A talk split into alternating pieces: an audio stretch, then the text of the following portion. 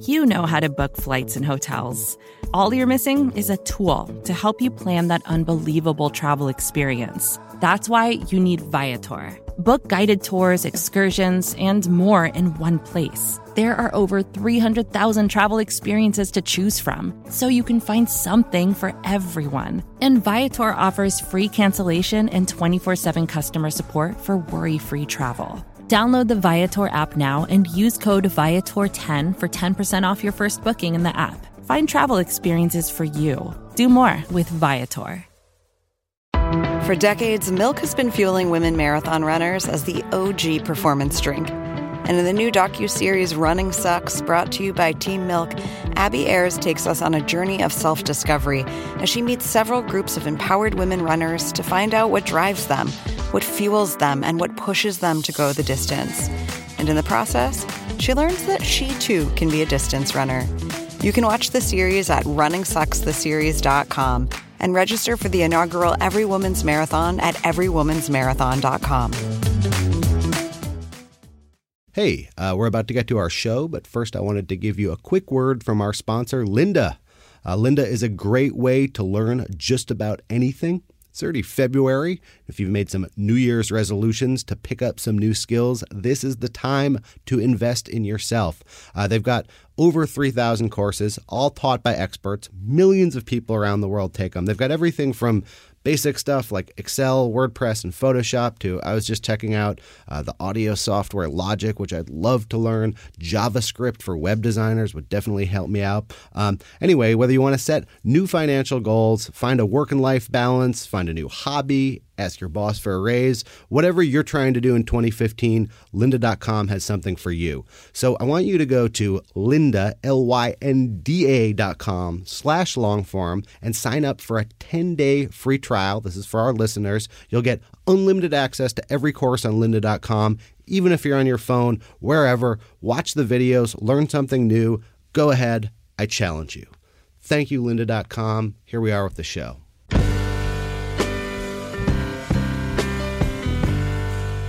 Hello and welcome to the Longform Podcast.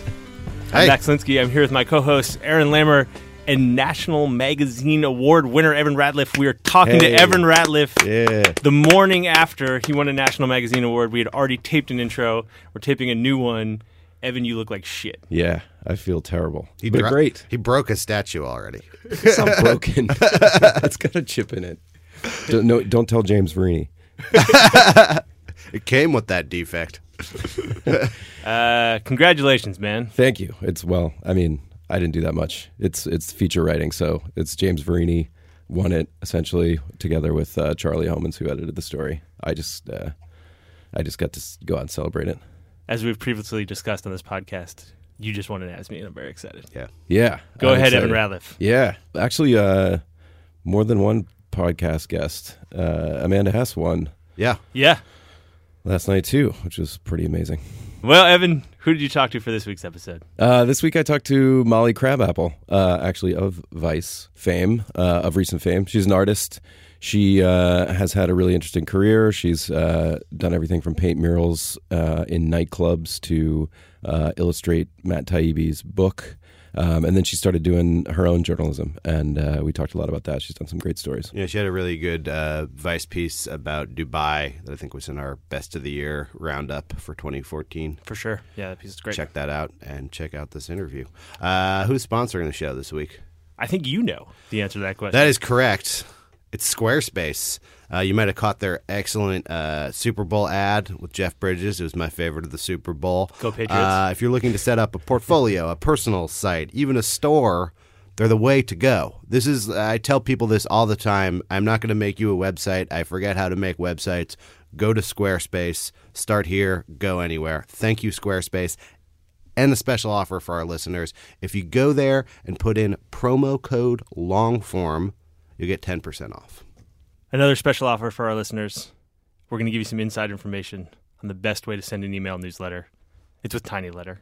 It's a simple, elegant way to send an email newsletter. Some of the good people at MailChimp. We thank them for their sponsorship. Here's National Magazine Award winner Evan Ratliff with Molly Crabapple.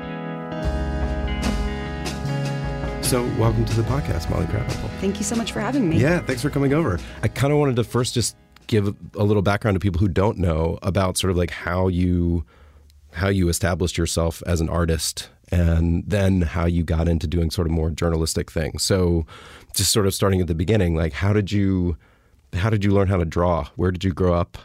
I'm from Far Rockaway. My mom is an illustrator. I've been drawing since I was four years old. I have never had a time in my life when I wasn't just drawing compulsively. But I don't know, I started drawing professionally, I guess, when I was 17, maybe. And by professionally, I'm using that in a very loose term. I mean, I was drawing people's pets for money. Uh, like in the neighborhood? Yeah, I, I would put up flyers in delis offering to draw people's pets for 20 bucks a piece, and also uh, flyers in Forbidden Planet offering to draw their D&D characters. I probably would have uh, taken you up on that service when I was a teenager. Like I needed someone to draw my D and D characters. Like I mean, I, I think it was helping people visualize their like half elf, half dwarf person. And um, my first professional job ever was a cover for Al Goldstein's Screw magazine, which I was really proud of because all these cool underground artists did the covers for that back in the day. Yeah. How does one end up as the cover illustrator for Screw magazine? I had a bunch of these hor- these horribly done porn doodles, and I, I, I sent them in an envelope to the art director, and I wrote this very bombastic cover letter about how great I was, and they wrote me back, and they paid me a hundred whole bucks to do this cover. I thought I was big star. Were you a person who sort of like thought about going to art school or did go to art school for a while and drop out or anything like that? Or was or were you always just self taught, self trained? I went to art school. Um, I dropped out of it. But the art school I went to was really, really cheap. I couldn't afford to go to the good one that all of the sort of big illustrators usually go to, which is SVA. Uh-huh. I went to this horrifically bad school called FIT. And I mean, I at the time I was very sad to have gone to such a bad school, but I always am sort of grateful to my mother for not letting me go to a good one because I never had the debt that limits so many people. So you you were able to sort of like pay pay yeah, your way through it. It was it cost nearly nothing. At what point did you decide to drop out? I was doing a lot of professional work as an artist.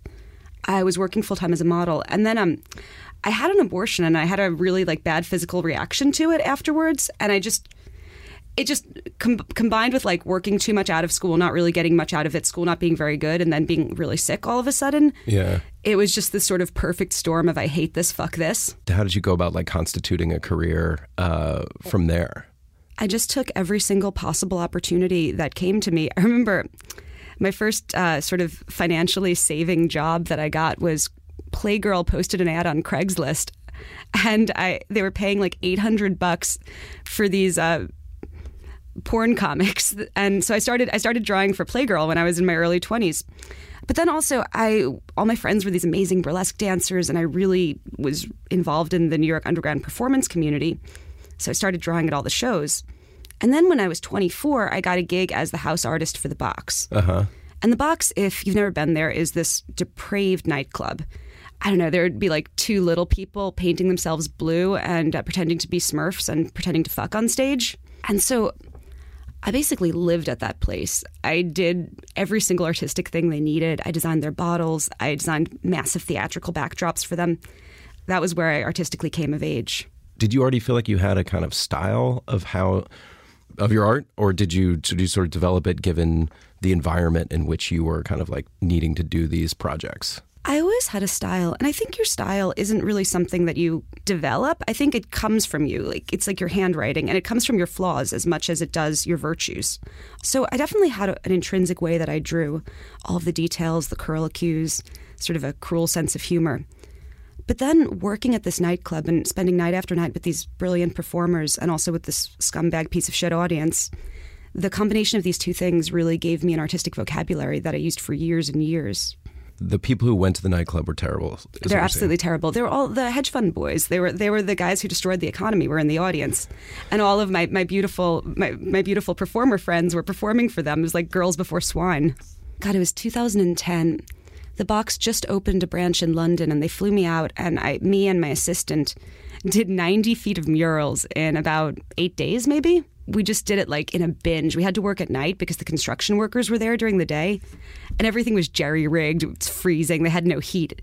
There were signs that said "Beware asbestos" everywhere, nice. and we were just like doing these murals. It was like being Saint Teresa or something. It was proper art martyrdom.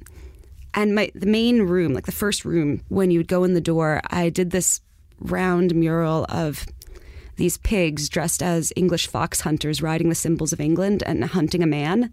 So they're riding like the unicorn and the lion and the griffin, and they're hunting this man and they're chasing him like, and the man is wearing a fox mask, and the man runs up the staircase that I did, and I painted I painted the staircase with all of my um my friends, you know, sort of as gods, and the audience is pigs, and so this man runs up the staircase, and then at the other end he gets thrown back out at the other at the other end of the room by a waitress, and he's a pig, and he goes and joins in the fox hunt to persecute someone else. So this was kind of like a a statement about the Yeah, about about the whole place. the clientele. Did your did the the people who own the club did, were they kind of like in on the joke and they thought like that's great? They loved it. Yeah, they they were sort of some of my first uh, some of the first people who ever got me. uh, Some of my first real supporters. So how long did that last? How long like what what kind of time period in terms of like how long that supported you that that kind of gig? It didn't support me exclusively. I've never actually had a gig that supported me exclusively. I've Yeah. never had a full time job. I've Yeah. always cobbled things together. But I guess when did I start working? God, I feel like an old lady. I think I started working there in 2000 and 2006. It's not that long ago. Yeah. That's less than 10 years ago. and I worked I worked there pretty intensively for about four years. I still collaborate with them all the time. I uh, did the murals for the interior of a restaurant opened up by one of the owners, Kitty's Canteen in the Lower East Side. you say you, you were always cobbling together gigs. Did you did you set out with like some sort of vision of this is the this is the artist I want to be. This is the type of work I want to be doing, or did it sort of evolve over time? I feel like you know I'm s- obviously much more familiar with like the journalism world where someone might set out and say. Uh, I want to end up writing for the New Yorker. I want to end up working at the New York Times or something like that. Or these days, maybe it's BuzzFeed or Fusion or something like that. But did you have like an ultimate end like that in mind, or was it just did you just sort of evolve? Fuck no, I just wanted to live. I, I mean, I I was always so outside of the power structure of traditional fine art, like like you know where you go to Yale, you get your MFA, you get a fancy Chelsea gallery. Like I was never going to have that. I just wanted to I wanted to draw and I wanted to hang out with cool performers. I suppose I had as a talisman uh, Toulouse-Lautrec. He's my favorite artist. Just the image of this tiny, corrupt little man sitting at a cafe table, uh, getting shit faced drunk every night and drawing these beautiful and deeply tough performers. I mean, I think that Toulouse Lautrec captured sex workers and captured female performers with more empathy than any other male artist that I can think of. Mm-hmm. And I grew up completely obsessed with him. In sixth grade, I remember I made a diorama of him with like him getting drunk and the can can girl. And um, I sp- think that that was kind of what motivated me. I always had that image that I could use my art to. Um, I could use it like a lockpick, you know. I could use it to get into situations that I wouldn't otherwise be allowed in and I could use it to make friends with these beautiful, glittering men and women who I was always kind of intimidated by. So it almost like uh, was both something aspirational, but also kind of like evolved out of your social, almost like your social a scene that you wanted to be a part of. Exactly, yes. I don't know that much about the gallery world, to be honest. So did later did you find like once they once your art was out there in the world that they did want they did want it they did want you to be part of that that you broke in a different way I did, yeah. I'm actually going to be doing a solo show with Postmasters at some point. Uh, Postmasters is a gallery in Tribeca. uh-huh Magda Sawon, the woman who runs Postmasters, she's not she's not like a typical gallery person. She's just so fucking smart and scathing and just like sees through bullshit. So now I have galleries that are interested in me, but for a long time, I mean that that seemed as far to me as Atlantis. You know, at what point did that did you feel like I can do this I mean, I I suppose when I first started supporting myself, I never had a full time job because I'm dysfunctional. If I had to go to an office, I, I don't know, I'd probably collapse or fall asleep or have a breakdown. I, I, I barely passed through school. I, you know, I dropped out of college. I am totally incapable of showing up at a specific place and, you know, pretending to be civilized and human all day. you got here you're here you came And, and it's for it's for a very limited amount of time, forty minutes. You know, I might turn into the Wicked Witch after that. No, but I'm utterly dysfunctional, and so I just always knew I, I couldn't work jobs like that. That was originally why I started, like you know, doing a sex industry job because it was flexible and made a lot more money, you know, per hour than another type of job, and also. I could be dysfunctional, you know, doing it. Mm-hmm. Yeah, I never had any aspiration to to get like a full time staff job anywhere because then I would have to play human all day. hmm And did these things, you say a sex industry job, and you've written in different places and talked eloquently about, you know, modeling things and things that, that you did to make money over time. Do you feel like doing those jobs also did that stuff materialize in your art itself in terms of having to do tho- that type of work or not even having to do wanting to do or whatever Oh my God, so much. I mean, for a long time, I felt most comfortable uh, being friends with women who had also worked in the sex industry because we had we had sort of a a different um, view on the world. Like a lot of like white middle class, you know, sort of good girls. There's this expectation that um, you know if you're if you're good and you know you do what you're supposed to, you'll be protected by society. And once you do a sex industry job, you know you're not going to be protected by society. You've you've thrown away, you know, that sort of good girl privilege. You know, if anything happens to you, it's, it's, that's on you. And so ultimately, you just become reliant on each other. Mm-hmm. It's a sort of uh, level of um, toughness and also solidarity amongst women that I, I still find really admirable and attractive. And I mean, for that reason, I you know I draw a lot of sex workers. I've done a lot of journalism about sex workers.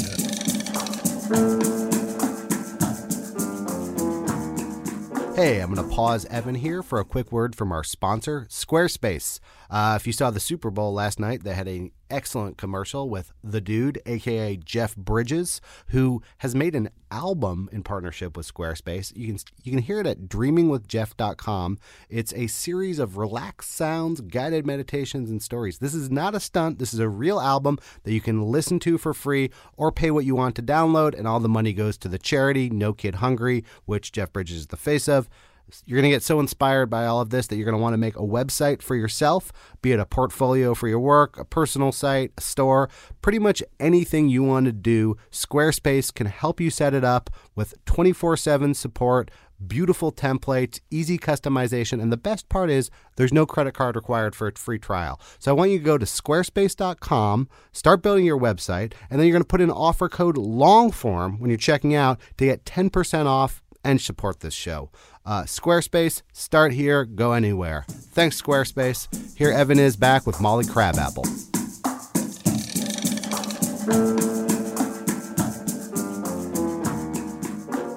At what point did you did you did journalism sort of come into the mix? Like, did you always think of it as part of what you're doing is sort of documenting the world? I always used my sketchpad to document the world around me. I remember being like 18 and in southeastern Turkey, and I was, you know, drawing like these little streets in Kurdistan. You have this uh, this way of sort of like documenting the things around you. That's exactly. The first time I ever really wrote professionally, with like a few little exceptions, was after I got arrested in 2012 during a protest. I wrote an essay about it for CNN. And I didn't write the essay because my arrest was so tragic or whatever, because it wasn't. Um, I had a very easy arrest, you know, as far as arrests go. But I wrote the essay because all arrests are traumatic, even easy ones like the one I had. Right. And I was so angry that we live in a society where people just think it's cool and just think it's okay for uh, black people, for queer people, for poor people to just be arrested, you know, for, for whatever. You know, like they don't they don't realize that um, like policies like stop and frisk or just like the policies of just arresting like black kids or hassling them are, are actually like deeply traumatic and leave deep scars. And so I wanted to um, you know, write an essay about arrest and why it was so shitty because of that, because it just made me angry. And the essay went really viral. And then Vice offered me a column, and I started writing for them. And then I just got kind of addicted to saying things as opposed to just alluding to them in art. I read that your your sort of apartment near near Zuccotti Park, near the Occupy stuff, became this kind of like central place for press and for people to congregate. So how did that how did that come about, and what was your sort of role in the whole Occupy movement? I, I live across the street from Zuccotti Park, so I had the real privilege of being able to go down there pretty much every day. Initially, I just started drawing Occupy because I was really angry that the media was bullshitting about it. Mm-hmm. I mean, Bullshitting in what in what way? well, the media would say, "Oh, these are all dirty, spoiled, you know, lazy hippie kids," right? And then I'd go down there and I'd see construction workers, and I'd see people from the teachers' union, and I'd see old ladies, and I'd be like, "This is bullshit. Why aren't you showing these people?" So my first piece around Occupy was just a series of portraits of people down there, and I'm friends with a lot of journalists, and so when Occupy happened, because I was across the street, I was like, "Hey guys, you can come and charge your laptops and get warm, drink some coffee at my place."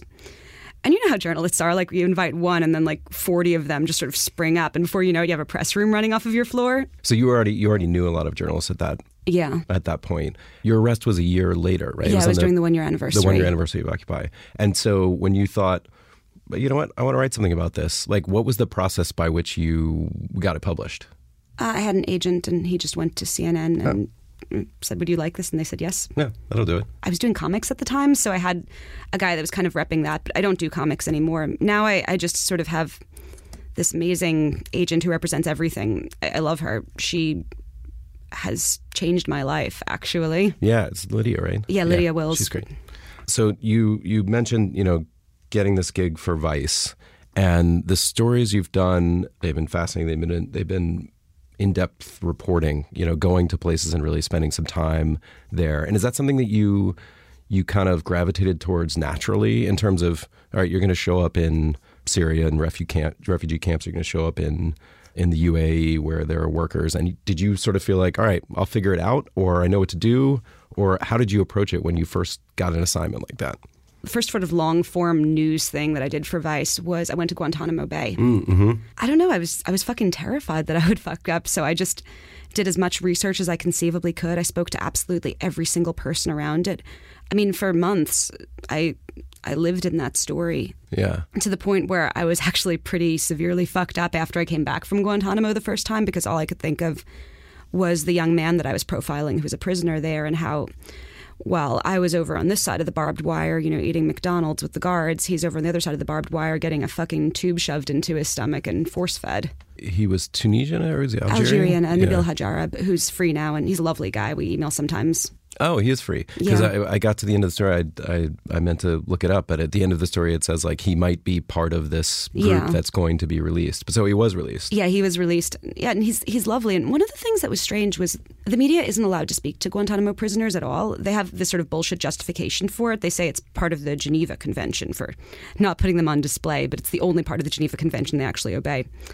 So I was sort of learning everything about him through his lawyer from Reprieve.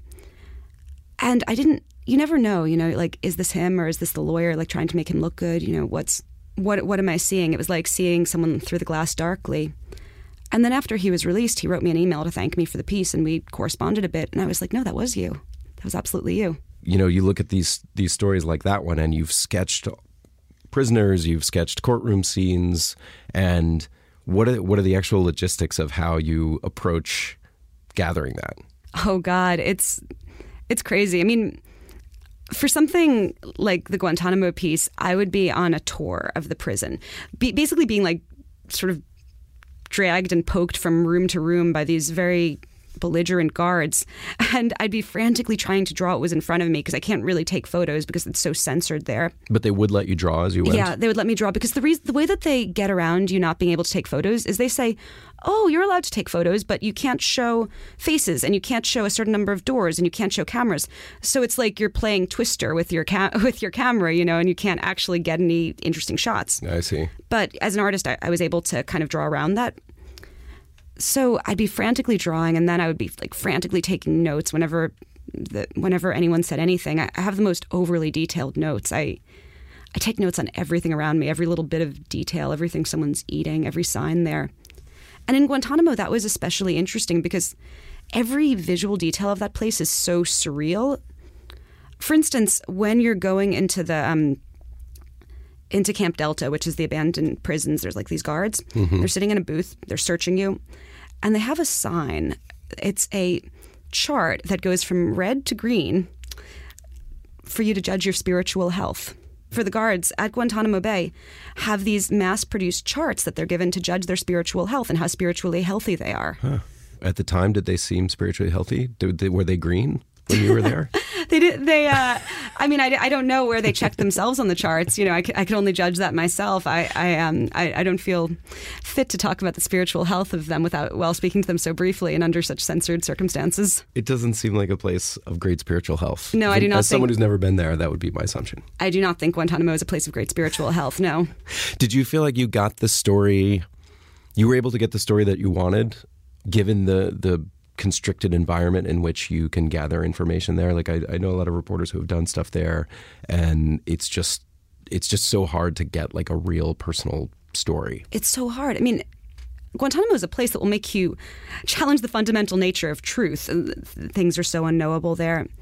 I mean, when the CIA torture report came out, there were all of these things in it that I had heard from other reporters, that I had heard from lawyers, um, that no one could really, that no one had really been able to prove, but they were like kind of hinted at, and they were actually things that I asked the military. And the military laughed at me. They were like, "That is so batshit. How could you even believe that?" And then obviously they were, you know, totally true. Right.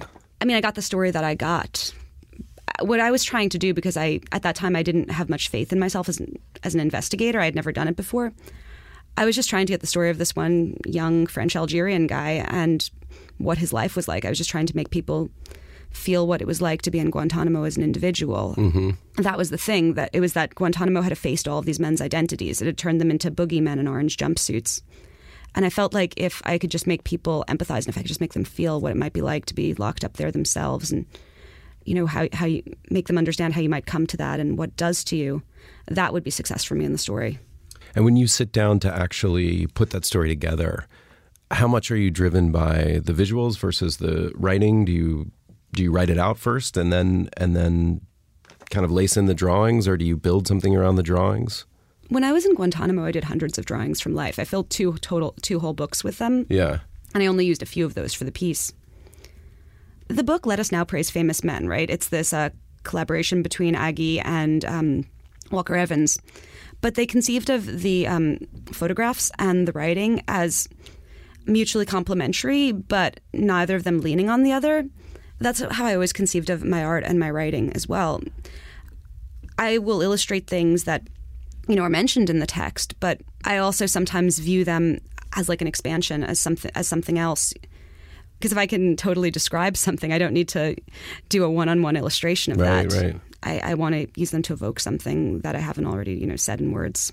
And you also did this um, this sort of like short ebook called Discordia. with Laurie Penny. So in 2012, um, sort of at the height of the crisis in Greece, me and Laurie went to Athens and we did a short ebook about sort of protest culture and young people and life in Athens in the middle of this horrible economic crisis when you're just seeing the rise of the Golden Dawn. I did maybe two dozen illustrations for it. She wrote 24,000 words. It was my first time working really intensively with another journalist. I learned so much from it. You know, Laurie is an extraordinary writer, an extraordinary journalist. It's amazing to see Syriza win now and so deeply inspiring. And I, I have friends in Greece who are like who are just so happy about this. It's like such a vindication because two years ago it was fucking dark. It felt like that country was going to go to the fucking Golden Dawn, or else it was going to go to New Democracy, which had a lot of the same beliefs as the Golden Dawn, but they just knew how to package them respectably, as opposed to looking like Nazi cosplayers. when you went, I mean, first of all, it was interesting because Greece was not something I feel like that was in the news in the U.S. at all. No, so it was like an interesting all. place to say, like, okay, we're going to go there now. And it was also post. There were all these protests, and it was sort of at what happens in the aftermath of these protests. And there's these right wingers, and then uh, I got to the part about this sort of like this political party, which seemed like really on the outs. And then uh, it's the one that recently won. Exactly. I mean, I remember meeting this young journalist, Anastasia Giamali, there, and like she was affiliated with Syriza, and she was so fucking like scrappy and smart, but. I could not have imagined at that time um, her party, the, the party that she was affiliated with, getting into power. Even though I, I deeply believed it deserved to be in power, but I just, I, I just had a much darker view of stuff. And yeah, it's it's wonderful seeing seeing them win. one of the things that's that's addressed actually in that book is this a little bit of the idea of activism and journalism and how like what the line is between those and since you know that part was sort of written by By Laurie. by Laurie like what's your view of sort of activism versus journalism and how much of your political viewpoint informs your journalism or you try to keep it out or what's your sort of approach to that You know, it's a it's a hard and complicated thing. I don't believe that there's such a thing as objective or unbiased journalism at all.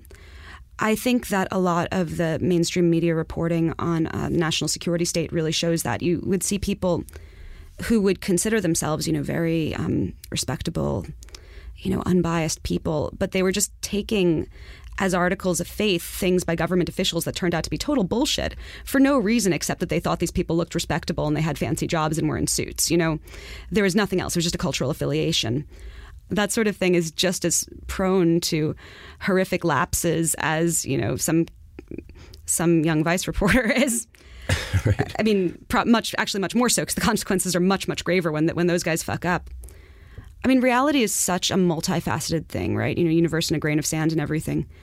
And what you choose to emphasize always says so much about who you are. I mean, this, this would be a classical one when uh, Daniel Pantaleo strangled to death Eric Garner.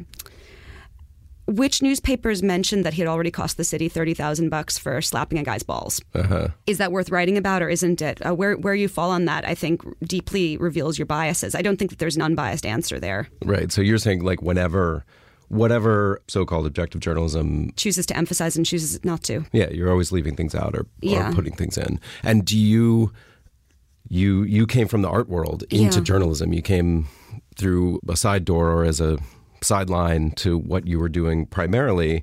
So, do you feel sort of freed from some of the strictures of what other journalists their how they might approach a particular topic, or do you feel like you've tried to go out and internalize like the approach that a journalist would take, whether it's like one that's a little more on the activist end or not? I mean, I think there are two uh, parts of that. I mean, there's the ethical things that all journalists should do, right? Like you don't lie, you, you don't you don't make shit up. But there are a lot of uh, stylistic things too that someone you know who writes for the New York Times might want to present their work in a certain way, and someone who writes for um, foreign policy might want to present their work in a certain way. And I just wrote how I am. You know, I didn't I didn't sort of angle myself for any particular editorial voice or any idea of what a respectable person sounds like. I just tried to research as good as I could and write as true as I could. And so, in that sense, starting as an artist was freeing because I never had a professional goal to go in any particular publication or style. I just was trying to write. Yeah. And so these the the topics that you've picked, I mean, you definitely are sort of seeking out stories of people who are disenfranchised in various ways or maybe underreported or difficult to get to. So I'm curious with something like, you know, you did the Syrian refugee story. How did that come about and how how did you sort of approach trying to get that story? That actually came about through a bit of luck. I was in Reyhanli on the border doing a mural for the School for Refugee Kids Uh-huh. with this um, Syrian American charity called the Karam Foundation. They bring out a bunch of um, mostly Syrian and Syrian American volunteers, and they some of them fix the kids' teeth, some of them like do sports workshops. That they asked me to come out, and I did a big I did a big mural. It was really fun. But my friend uh, Patrick Hilsman was in Gaziantep, and Patrick had some contacts with the um, media office of the Islamic Front, which ran the Bab al Salama crossing. And so he was like, "Do you want to do you want to go to Syria?" And you know, obviously, it's very dangerous to it's very dangerous to go to Syria, even just over the border. It's I think the most dangerous place to go, actually. But I I said, you know, of course, of course, I would like to. Of course, I of course I want to see that. And so we went to the Bab al Salam camp and we went to Azaz. And I mean, it's it's fucking staggering, you know. The the Bab al camp, it's like twenty thousand, mostly women and kids. Um, they're tents. This winter, it snowed there. I can't even. I mean, people, you know, kids froze to death. Like the like plumbing wasn't really good. There was like raw sewage, and there were still all these um, young people trying to um, organize stuff. Like there was like this young Syrian guy teaching yoga to the kids. You know, they were really trying to make lives for themselves, even in the most shitty and adverse conditions.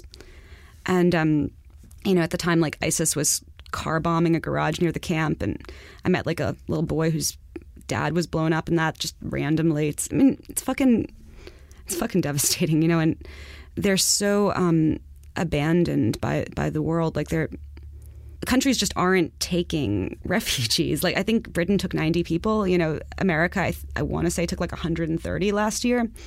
The rich world is doing jack shit, and it's just um, saddling country border countries like Lebanon and Jordan and Turkey with caring for these, you know, millions and millions of displaced people. In that kind of environment, how do you sort of decide even what story to bring back? I mean, there's thousands of stories you could you could get there. What's your sort of approach when you're there in terms of trying to figure out, okay, I'm going to do something for Vice about this. I'm here. Now what?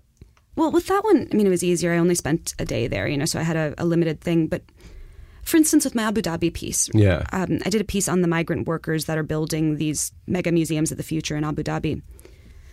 The standard media narrative is look at these poor, foolish people um, from like Pakistan and Bangladesh and India who were tricked and they're like cattle and they just want to go home and it's like no that's not that's not it at all i mean these men are deeply oppressed by the society all labor organizing is banned but these guys are also fucking heroes to their families they're um, very often like the smartest and bravest people in their families because they're you know leaving everything they know to go to another country to sort of seek the, seek you know a better future Right.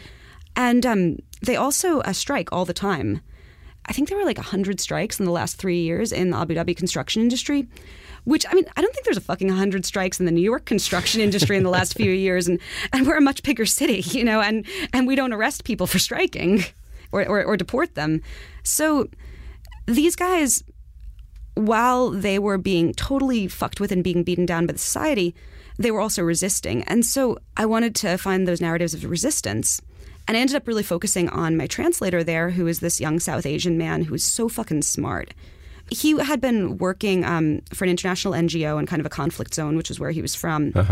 And the local militant group in the conflict zone was killing people, killing locals that worked at this NGO. And he was like, fuck, I got to skip town. And he didn't go to college. He had taught himself several languages. I mean, he was like achingly smart kid, but he, he had just never been to college. So there wasn't any like option for him to immigrate. And so he gets a job, you know, in the construction industry in the Gulf because it's a way to get out of town. Right. Even though he had never done blue collar labor before, he he he, uh, he told me that he shows up and he's like, "What the fuck is this? This is the hardest work I've ever done. I worked in an ice cream shop and, and as a translator before." Right, which is another kind of myth that these Yeah. are sort of like laborers from one country that are just going to another and something like that. Yeah, I mean, s some of them are, but some, you know, some of them aren't. And he is so um, skeptical of society there, and which just wants to um, label him as like this like stupid and compliant idiot, even even though he's probably smarter than like almost everyone I've ever met. And so he um, he gave me amazing stories, and I really I wanted to focus on on him and people like him because I felt like the best way to um, really talk about why it was so fucked up the way that workers were being treated wasn't just to make them objects of pity, but was to show them as full human beings. How did you actually find that guy, and how did you get into the workers? Uh, you know, you spent time with with workers in the sort of residence places where they're sort of confined uh, to stay. How did you sort of make that happen? Uh, there was an amazing local journalist who helped me, who was later um, he's not allowed back in the country anymore, but he um, he's helped I think most of the people who have done the stories on there, and it's because he believes it's unjust, you know, and he's one of the best journalists I've ever met. I'm so deeply indebted to him, especially because in a lot of countries, if you're like the Western journalist, essentially what you do is you, you go to the country and you pay um, you pay a local to show you around, translate for you, set up things. It's called those people are called fixers. But in Abu Dhabi, you don't have the fixer economy because Emiratis are usually richer than you, and because everyone else uh, can be deported. Right, they're scared. Yeah, they're scared. I mean, they're they're fucking terrified. So the fact that this this brilliant journalist um, helped me with that was you know something I was a debt I don't think I'll ever be able to pay back. Uh, why did he get kicked out of the country? Did he eventually get caught helping people? Yeah, he got he got he got tied with a big story. It's I, I can't really talk about the details of it, but um, yeah, he it was for journalism. And was this the same trip in which you uh, you went to the uh, the Donald Trump? Yeah, yeah, I took a day trip to Dubai and I You saw the other side. I mean, Westerners are so fucking used to being on top of the world that when there's a country that's richer than them, they want to demean it. They want to be like, oh, it's cheap, it's tacky, you know, it's bullshit. They don't know what, you know, they're not smart. They're just like nouveau riche fuckers. And that's not how Dubai is at all. I mean, Dubai and Abu Dhabi are beautiful fucking cities. Um, I wrote in one of my pieces that um, Dubai is Versailles, not Vegas. These cities, when you look at them, are some of the most staggering modernist architecture, or staggering contemporary architecture I've ever seen in my life. A lot of the art that's being bought and sold there is fucking astounding work. The the whole like gross racist like oil chic myth is like so it's not true and it's fucking gross. And so I wanted to um, you know give give the Emirates their due for that.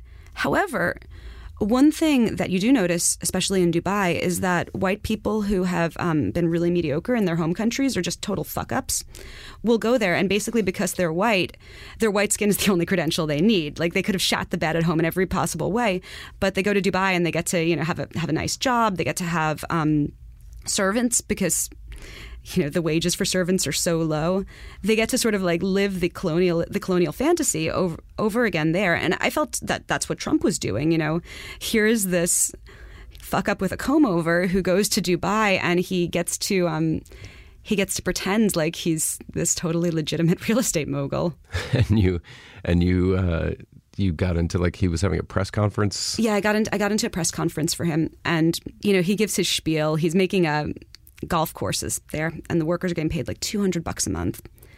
And after the press conference is over, him and Ivanka are sitting there, and they say any questions, and I, I raise my hand, of course, because I'm. I do not have. I've not absorbed the etiquette lessons of the UAE, and I'm like, Mr. Trump, your workers are getting paid two hundred dollars a month. Are you satisfied with that? And the whole room just went dead just dead silence. Security guard looked at me like they wanted to beat my face, and like the person I had come with is like sort of inching away from me, like to so to like not have like my stink on him. You know, I mean, just just dead. And then the publicist says, "That's not an appropriate question." And then the next question is, "Mr. Trump, Dubai stands for luxury, and you stand for luxury. Is that why you like Dubai?" That's an appropriate question. That's right an appropriate there. question. That's exactly the kind of question he was there to answer. Yeah, and he said he said, and the thing that offended me so much, you know, as a New Yorker, he said, you know, the world is full of failure, but in Dubai everything is clean and everything is perfect. Why can't New York be like this? Whoa. He doesn't. He There's a doesn't, lot wrapped up in that. Yeah, there's a lot wrapped up in that. And he sure he sure doesn't do that when he's like, you know, being an Islamophobe back in the states. I can't imagine him saying that. Yeah, seriously. So when you do when you know that kind of piece, what's your feeling about sort of the impact of that that kind of story? Like do you do a piece like that and hope that it has an impact in some way or do you think about wanting to make change? I always hope that they'll have an impact. I always hope that they'll embarrass some hypocritical bastard or that you know that that things will change. But I did one piece recently. It was about these things that are called human trafficking intervention courts in New York. Mm-hmm. There are these new sort of courts that are that everyone um, who's arrested and charged with prostitution-related offenses supposedly goes through. Though you know, not everyone, but almost everyone. And they're supposed to redefine the women as victims and supposed to be all about helping them. But it's it's it's not true. It's just something where they where the women get arrested by the same abusive cops that always arrested them, and then they go before this court, and um, they're they're sort of encouraged to plea bargain in exchange for classes. And and I mean it's it's ludicrous. Like if if you were a trafficked person who was, you know, who had like a violent smuggler and six days of classes would not save you. Classes is not really what you're looking for. No, you, you might need like a shelter. Yeah. You know, um, a stipend to live off of. You know, there's a number of things, very practical things, but uh, classes are, are not are not that. So yeah, I did this big piece on the policing of prostitution, and part of my motivation was just really to show the hypocrisy of these people who claim that they're advocates for prostitutes or advocates for trafficked people, and yet are just um, justifying the same old police violence that has always been making uh, these women's lives miserable. And did you feel like when the piece came out that that it did have whatever result you wanted it to have? I hope so. I mean, the uh, the public defenders um, who I spoke to loved the piece. The woman who was who was sort of the main story, who's this, she was an older lady uh, named Love who had once been a sex worker in Hunts Point, like a street based sex worker, but um, she wasn't anymore. She was like studying to be a surgical tech, and she just got arrested because the cops knew her face from back when she was, and they saw her walking, and they were like, "Let's yank her and make an easy arrest," you know. Mm-hmm. And she, unlike almost everyone else, she fought the conviction because she was like, "I'm not fucking plea bargaining to a crime I didn't do." So I followed. I followed her trial. Um, she fortunately she won. Like they said that she wasn't guilty. Uh-huh. And um, I wrote I wrote a lot about her and her life, and uh, she actually asked me to make all these printouts of my articles so she could give them to um, her friends who still work in Hunts Point. I mean, to me, as long as the marginalized communities that I'm writing about don't think I'm full of shit, like that's success to me. Huh, interesting. How do you feel about Vice? I don't know a ton of people at Vice, and I'm really intrigued by it because I feel like it. There's a lot of good work coming out of there now, and a lot of interesting stuff. And it's also there's a certain flavor of the work that is also sort of like anti-corporate media in a way, even though Vice is like seriously corporate media, in like yeah. a major, major way now. It's like take five hundred Yeah. million dollars from Fox. Yeah. Um, in terms of being a writer and illustrator for that entity, what is it like? Like, what's the editorial process like? But also, sort of like, how does the world react to going in and saying, "I'm I'm from Vice"? Like these days. So those are really good questions. Um, the editorial process is really just like anywhere else, except they have some of the most rigorous fact checking I've ever uh, seen. Oh, yeah. When I was doing my Guantanamo piece, the fact checker called up the Guantanamo PR office to make sure that um, the condiment packets that I mentioned were actually the condiment packets that they served. I don't have anything bad to say about their editorial. Um, in terms of how people perceive it, it's it's interesting. I've been at borders where the border guard is like, I'm a Vice fan, and he's just like some bro, and he's really cool to me. I've been at places where they think that Vice is not serious media. I recently had a thing where, oh, this is a hilarious story. I'm, I'm not going to use her name, but there is um, a woman who I met at um, Guantanamo who was um, her brother had died in uh, the trade center, and she's an older lady, and um, she, they they have they have this really emotionally devastating thing that they do with the press where they have a press conference for all of the where you just listen to um, the family members who of people who've died in 9-11 describe how their relatives have died in extreme detail which i mean for me as someone who uh, was in new york during then was pretty pretty devastating. Yeah. but she's you know an amazing woman and you know very rebellious and very smart. And years later she came to a lecture that i was at and she says to me and she's like this little old lady after my little old white haired lady she says to me she's like so um, I didn't know what Vice was uh, when I saw it on the media list, but I, I thought it was something to do with sex, and that's cool because I like sex. so I thought we would get along. I guess that's one advantage. That's a, that's a hidden advantage. So I mean, for many things, you just get sort of perpetually underestimated. But I don't think being underestimated is bad. I mean, I I think being underestimated is good in a lot of circumstances. It makes people tell you more things. I'm not in this to get quotes from powerful people. I'm so I don't I don't care if they think that I'm like a fancy muckety muck or not. And I mean, I think the other thing is Vice publishes some stupid shit, right? And some brilliant shit. But so does everything. I always think about the New York Times, right, which publishes some of the best journalism in the world. And then it also publishes Thomas Friedman, who's apparently been on mushrooms for like 20 years and bloviating by David Brooks. Like in the same in the same paper. Like how does Thomas Friedman and David Brooks coexist with brilliant reporting from, you know, inside Iraq? They, they the the expectation that a platform um, would be consistent has never actually been true, and it's Yeah. even less true now than it ever has been. Uh, Yeah, that, that's a good point. I mean, it's sort of as it ever was. There's always sort of like a mixing of Yeah. some garbage in Yeah. with uh, with the best stuff. The other area of stuff I wanted to ask you about was you touched on a couple of these things earlier, but you've also written like extremely frankly about your own life, and I'm always curious when when people are able to do that. Is that something that came naturally to you? You know, like you wrote about your abortion, for instance, and like that whole situation. Did you feel like that was something that you could convey to other people and they could identify with, or sort of like what goes into saying, "All right, I'm going to open up about these things"? These are very, very personal things. With the abortion thing in particular, it was a political act because one out of three American women have had abortions. But if you like look at like sort of public or famous women, none of them will talk about their abortion. None of them. So peop- so because of this, abortion is allowed to be defined in America by its complete edge cases. Like even people who consider themselves like good liberals will will say, "Oh, you know, she's like a teenager that didn't know how babies were made," or "Oh, it was an accident," or you know, like, or "Oh, the you know, the fetus was going to die." Like, I mean, you know, they, they'll think of these like these excuses and these justifications. And I think that the reason that that's how abortion is talked about is because no one will fucking speak frankly about it. And I was really inspired by this French petition that was done in the 70s when abortion was still illegal in France. That was called the Declaration of the 373 Sluts. And it was every single major French female figure signed it. Like Simone de Beauvoir signed it, uh, Catherine Deneuve signed it, Jeanne Moreau, um, Francois Sagan. All of these women signed a thing saying that they had abortions when abortion was illegal. And if you think that abortion is something, you know, that's solely defined by these edge cases, the existence of this document, I mean, just totally, you know, throws a wrench in that thinking. And so I did it in the spirit of more people should talk about this. And mm-hmm. if I'm going to say that, I'll go first, you know? And I was a little scared at first. I, was scared I'd get like crazy right wing, you know, not bad. 'Cause I, I got a lot of people who yelled at me and called me a baby killer, but I don't, I don't care. You know, Yeah. they're stupid and wrong. But in terms of impact, that was the most impactful thing I've ever done. I got hundreds and hundreds of letters from women uh, thanking me for that. I mean, hundreds. I got letters from women who had had abortion in Ireland when it was illegal, um, from older women who had it in America when it was still illegal, and it always, you know, sort of had the the trauma of having to go through, you know, a pretty brutal medical procedure to go through in you know not ideal circumstances.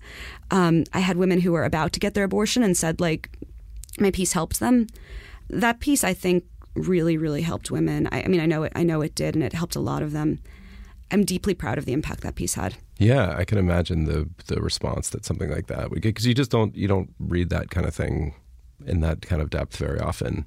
And I, I wondered, I mean, I don't know if this was I have speculated as to your motivations for writing about this stuff, but it occurred to me like you're you'd be like the hardest person in the world to blackmail or something like that. This the stuff that someone would say like I found out you used to pose naked for money. You'd be like, yeah, I wrote uh, I wrote about that. That you kind of like put all this stuff out in the world, and in a way, I'm speculating here, so tell me if I'm wrong. Like it makes you like a little bit invincible to to that sort of criticism. I mean, to, you know, to, to a degree. I think everyone's going to have to learn to live like that, though. We're seeing the death of um, the private self. We're living in this time where our social interactions are cached and searchable and live forever. Our, you know, our baby pictures, um, our teenage political proclamations, and all their embarrassment. Every everything about us is, you know, lives forever on the cloud. And I think either this can lead to people accepting other people in their complexity and realizing that we're all, you know, flawed, variable humans that present many faces, or it could just lead to a lot of mass cruelty, which I also see, which I also see happening. But I mean, I think unfortunately that just that just seems the way that the world is going. Um, both you know this both complete top-down surveillance and also the surveillance. Um, you might as well be as frank as possible about yourself because it's not like you're going to be able to hide things. Do you feel like you still have to hustle all the time, or do you feel like you arrive at a place where you, things will come to you and you feel a little more secure? I don't feel like I have to hustle anymore. But I mean, it took so much work to get there. And even though I don't have to hustle, I still work 12 hours a day. I mean, I do so much work. I draw and write so much, but I don't have to focus at all on finding the work. It just all comes to me now. Just in general, I mean, now you've I've seen your byline in the New York Times. I've seen it in Vanity Fair, uh, Vice, obviously. Do you have a plan for like where you want to go journalistically from here? Like, do you want to keep doing the same thing you're doing? Do you have a goal to to do a book of a different type or something like that? My first book is getting published by HarperCollins in November. Oh shit! Right? Yeah, you gotta, you gotta. It's like a it's memoir. Mem- it's my memoir. Yeah. Yeah. So that's getting published by HarperCollins, and I'm in the like last stages of edits, and it's doom, man. Writing a book's fucking hard. I guess I just really like doing extremely long form, in depth pieces. I I, I, love I love doing that. I love getting that sort of granular level of detail and getting to know people well and, and doing lots and lots of drawings. And I mean that's that's just my ambition to keep getting better at those and because I love I love doing them. Well, let's talk about the book for one second because I, I I had read that, but I totally forgot about it. So you're doing a memoir. You are how old are you? Thirty one. Thirty one. That's young to be doing a memoir. Is it also illustrated? It is. Yeah, it's um about 300 pages of prose plus illustrations. Did you do it from memory or did you go back and interview people from your? I, I did it mostly from memory. Um, the people who I'm still close to, I still um, I did speak to them, not least of which to make sure that I wasn't writing anything that would make them hate me forever. But yeah, it's mostly it's mostly from memory and also at diaries that I kept. What would you describe as the sort of I don't know what's the theme of it? It's the last ten years and New, last decade plus in New York from 9/11 to uh, sort of the hangover after Occupy through the boom years. So you think is it it's a story of New York? Yeah, it's the story of New York and coming of age as an artist here. Sounds great. We'll have to have you on after after it comes out, so we can actually talk about it. You probably can't talk about it in too much depth now, but I would absolutely uh, love that. That would be very cool. All right. Well, thank you very much for coming on. I really appreciate it. Thank you so much for having me.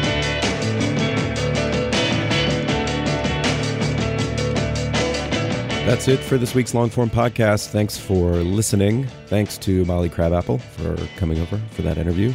Uh, and thanks to my co hosts, Max Linsky and Aaron Lammer of longform.org.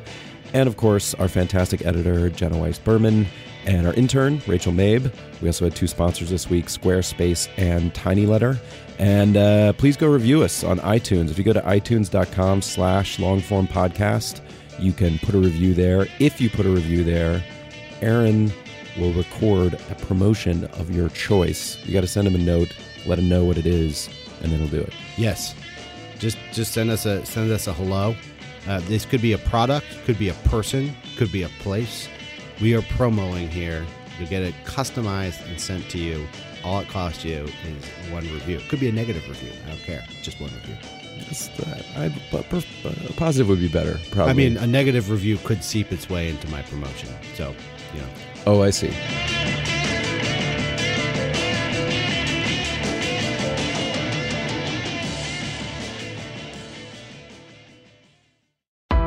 Why do you run? Why does anyone? I always thought that runners loved running, and that's not the case. Most runners hate running, but they choose to do it. In the new docu-series Running Sucks, brought to you by Team Milk, Abby Ayers learns why women runners everywhere are driven to go the distance. It really is about taking my power back and proving myself wrong. Team Milk is about fueling women's performance and helping them along their marathon journeys. You can sign up now for the inaugural Every Woman's Marathon taking place in Savannah, Georgia on November 16th, 2024. Learn more and register at everywomansmarathon.com.